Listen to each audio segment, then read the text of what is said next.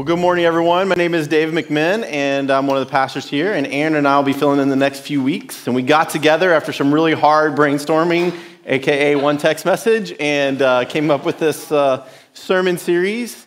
We're going to be talking about these three things remain, part of that great passage from 1 Corinthians chapter 12 that talks about some of our essentials in our faith, which is faith, hope, and love. And today I'm talking about faith, which is a conviction that you understand what God has done in your life, that you understand that God will continue to work in your life, and that a trust in what God is going to do in the future, both in your life and in the world. I have always been enamored with some of the great heroes of the faith, some people who really put their life on their line for believing that they followed Jesus. Now, for us, that's not really the case, although there can be some challenges with following Christ. People may look down on you. People may not appreciate that. However, we don't put our life on the line.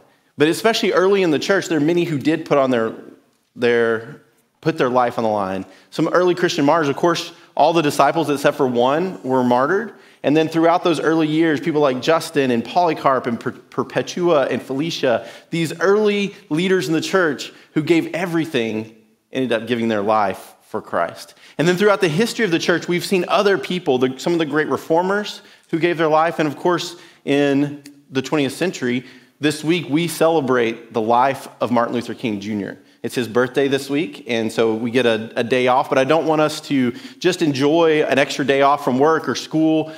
I want us to really appreciate the work of Martin Luther King Jr. and what he did in our country. And I think he exemplifies that concept about faith, that it is trusting in God, the work that we do now, but also the work that we look forward to. Because much of the work that was done by Martin Luther King and the civil rights movement has changed our country for the better. But it's work that still needs to continue because it is a natural part of us to not trust people who are different, whether that's different skin or different belief or different creed, whatever it is. We tend to not trust and even hate people who are different than us. And so we need to take the lessons of these great leaders like Martin Luther King Jr., and we need to live them out day in and day out and continue that work until it is finished. But I always wonder, what made these people unique, these great heroes of the faith that came before us? What made it part of their life that they were willing to give what was most precious to them, their own life? And I believe it is their faith in Jesus and in the world that Jesus was working to build and continues to work to build in and through us. I'm going to read a little bit of Martin Luther King Jr.'s I Have a Dream speech, because I think it exemplifies a lot of what we're talking about when it comes to faith. And I encourage you, maybe as a tradition, to take that speech and read it this week, and let it inspire you and challenge you. But here's part of it. No, we are not satisfied, and we will not be satisfied until justice rolls down like waters and righteousness like a mighty stream. I am not unmindful that some of you have come here out of great trials and tribulations. Some of you have come fresh from narrow jail cells. Some of you have come from areas where your quest for freedom left you battered by the storms of persecution and staggered by the winds of police brutality. You have been the veterans of creative suffering. Continue to work with the faith that unearned suffering is redemptive. I'm going to repeat that. Continue to work with the faith that unearned suffering is redemptive. So that even though we face the difficulties of today and tomorrow, I still have a dream. It is a dream deeply rooted in the American dream. I have a dream that one day this nation will rise up and live out the true meaning of its creed. We hold these truths to be self-evident, that all men are created equal. I have a dream that one day on the red hills of Georgia, the sons of former slaves and the sons of former slave owners will be able to sit down together in the table of brotherhood. And I have a dream that one day every valley shall be exalted, every hill and mountain shall be made low, and the rough places will be made plain, and the crooked places will be made straight. And the glory of the Lord shall be revealed, and the flesh shall see it together. And I don't even apologize for getting emotional, because you should get a little emotional with great words like these. MLK refers to the American dream, although his dream was rooted in something greater and something more powerful. The foundation of his belief is in the world and vision inaugurated, and that will eventually come true through the life, death, and resurrection of Jesus. That is what faith is. This space, this conviction in what God has done in your life, what God is continuing to do in your life, what God will do in your life, and that through all of us, what God is going to do in this world together, with the knowledge that it's going to take Jesus to make it all come true. It's easy to be dejected by all the things that are going on in this world. Sickness and war, division. And then we think about it in our personal life of people who have lost jobs. Some of our health isn't where we want it to be. Grief, heartache, relationships that are broken. It's easy. There's almost like a collective sense of overwhelming depression for our society right now. And it's easy to let that infect our lives. But the author of Hebrews, with the passage we're going to read here in a moment, tells us to have faith. Pointing out a long line of people who were faithful, even when they didn't always experience that promise of the glorious future of God in their lifetime. And we need to have hope and conviction in what God is doing here and now, even when it doesn't look the greatest or feel the greatest. And we too will be celebrated with the great cloud of witnesses that have gone before as our work continues to help build what God is doing in our world, if we continue to have faith. So our scripture comes from Hebrews chapter 11, starting with, you know, I looked it up in my Bible, but I forgot to put my bookmark there. Apologize. Starting with verse 1. And this is one of those verses that I think is repeated over and over again.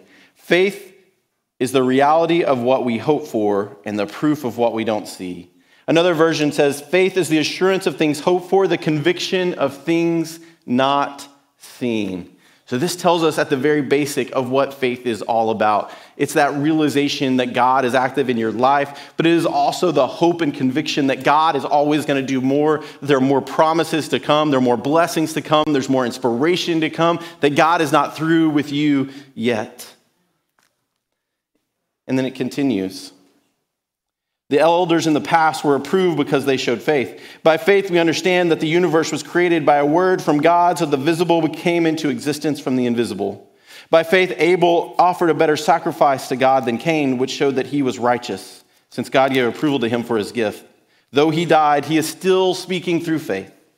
By faith, Enoch was taken up, so that he didn't see death. And he wasn't found because God took him up. He was given approval for having pleased God before having taken up. It is impossible to please God without faith, because the one who draws near to God must believe that he exists and that he rewards people who try to find him. By faith, Noah responded with godly fear when he was warned about events he had not yet seen. He built an ark to deliver his household. With his faith, he criticized the world and became an heir of righteousness that comes through faith.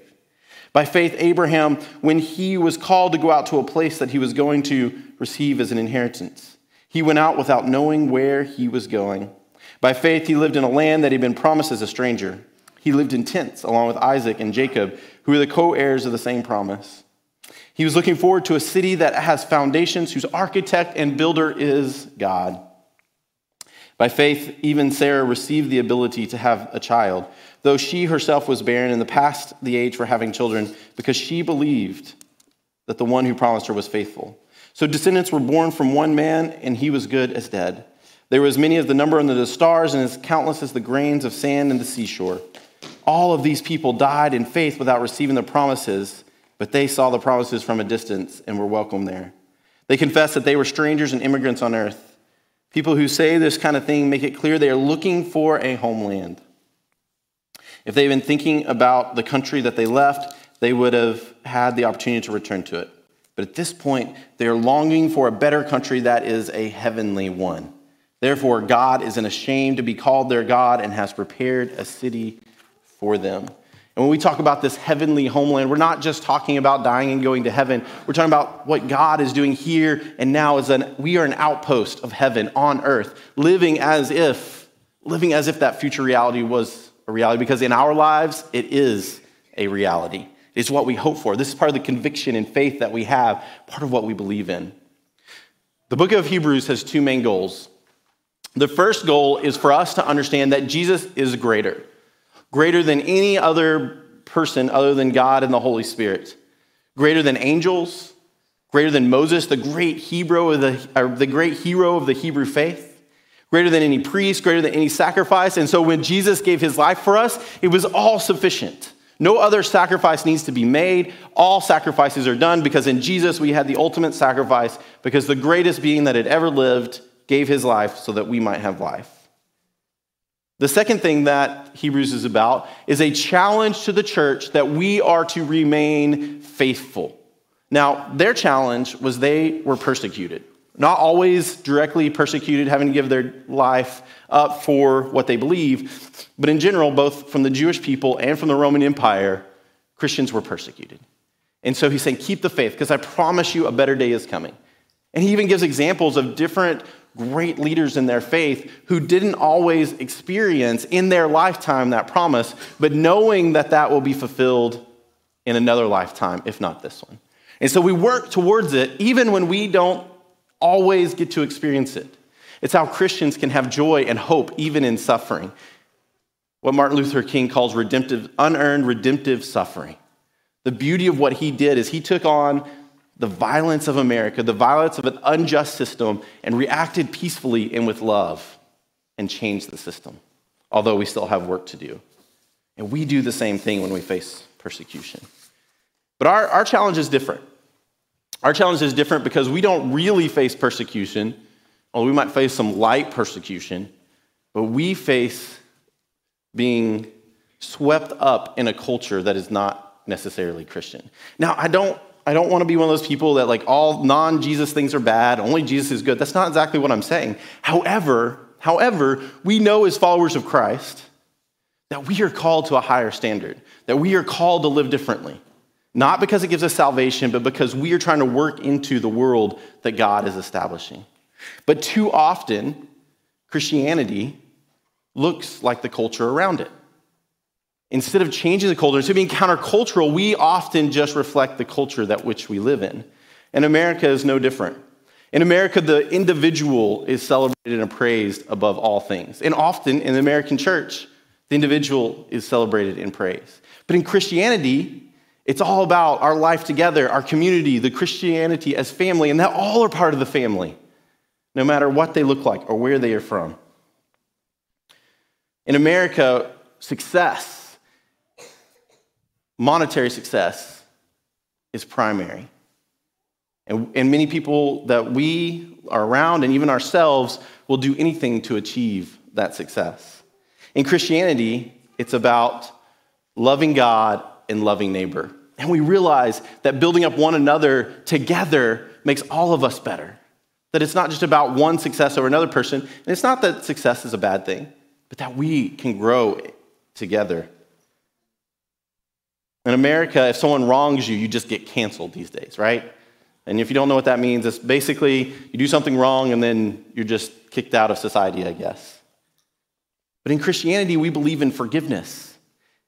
And if both parties want to come together, we believe in reconciliation. It is possible for enemies to come and love one another. And there is a hope for the future. There's nothing wrong with the individual. Humans are to be loved and celebrated. But when it becomes an idol and it becomes more important than anything else, that's when it becomes a problem. There's nothing wrong with success. There's nothing wrong with money. There's nothing wrong with wealth. But because it is a gift from God to be used for the purposes of the kingdom of God, to be generous and loving. But when it becomes an idol and it becomes more important to our faith, then it becomes a problem. And there's nothing wrong with sometimes there are things in our society we need to stand up against and we say that is wrong. But when we do it in a way that is without forgiveness or reconciliation, it breaks our society. So in this culture, when we are called to stand firm, it's to stand firm against these parts of our culture where we need to be countercultural. We need to stand in faith and say, that's not how we are going to live. That is not how we are going to act. And so when we are called by this passage to stand firm and look forward to a future that can be different, that is what it is calling us to do. This is the space in which we work. The call for us is lean into the great cloud of witnesses that have gone before, that are mentioned in this passage, Abel and Enoch and Abraham and Sarah and Isaac and Jacob and Joseph and Moses and Rahab, and learn from them. Many of them died without receiving their promise in this life, but trusted they would see it in the next life. Because Jesus' gospel is the once and future gospel. It is something that we live into now, but is a future hope that we get to. We have faith in the eternal life, and that allows us, I think, to live boldly and without fear, because we know that this isn't the end of our life. But that isn't the goal. That's the reward. That's the cherry on top of the sundae. We need to live into the life that God is calling us to do, a life with purpose and hope and conviction, even though when we know that sometimes it can be a little bit futile. So there's two things I want you to take home from the scripture today. The first, it is very clear that we are not alone. That first of all, we come from a great cloud of witnesses, the ones that I've been talking about, all of the Old Testament leaders that have poured into this faith, all the great Christian believers and leaders that have come before us and continue to pour their witness in through the scriptures and their writings, the mothers and fathers who have given their life for this faith. But each of us are also a unique creation of the witnesses that have come before us. None of us are here in this room in a vacuum. I know in my personal life, back when I was in a home for children, somebody took me to church. I don't know who it was. Somebody took me to church and taught me the stories of faith. It was my parents who brought me to church faithfully week after week and encouraged me. It was the Sunday school teachers who, even though I was kind of an annoying kid and a little bit of a know-it-all, still am. It was those teachers who loved me and showed me their faith, both through their actions and their teachings. It was pastor after pastor who poured into me and loved me and showed me the way. It was in my college ministry where my college pastor was my mom away from home. And it's all the pastors since I have been in the process of becoming a minister, then becoming commissioned, and then ordained, who took me under their wing and taught me and loved me and made me part of their life. And imagine that you are the same. So that's one of the great cloud of witnesses, but the other wonderful power of the church is that this is the great cloud of witnesses. You are the great cloud of witnesses for each other. You are not alone because you have the person to your right and to your left. And I don't just mean your family members. I mean this church, which is your family. This is your great crowd of witnesses. You don't have to stand with hope and conviction in a very difficult world on your own because we do it together. I have bad days, you have bad days. And that's when we need to lean on one another. And so together we keep the faith with hope and conviction. And I also want to tell you that what you do has meaning. It's really easy to be fatalistic. It's really easy to think, this world is not ever going to get better. And it may not fully embody what God does, but we work as if it can. We work as if it can. We cannot let ourselves be fatalistic because our work matters. It matters to the people we love and the people we help and how we treat one another. Our work matters here and today. But also, Scripture gives us a promise that what we do now will remain into eternity.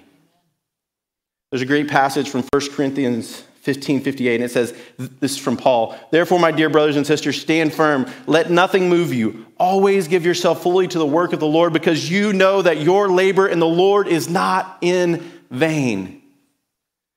Your labor in the Lord is not in vain. That means what you do for the faith, for Christ, for the community, that God is going to take it. I don't know how it's going to work, but God is going to take that word, and it's going to be part of the new reality that God creates.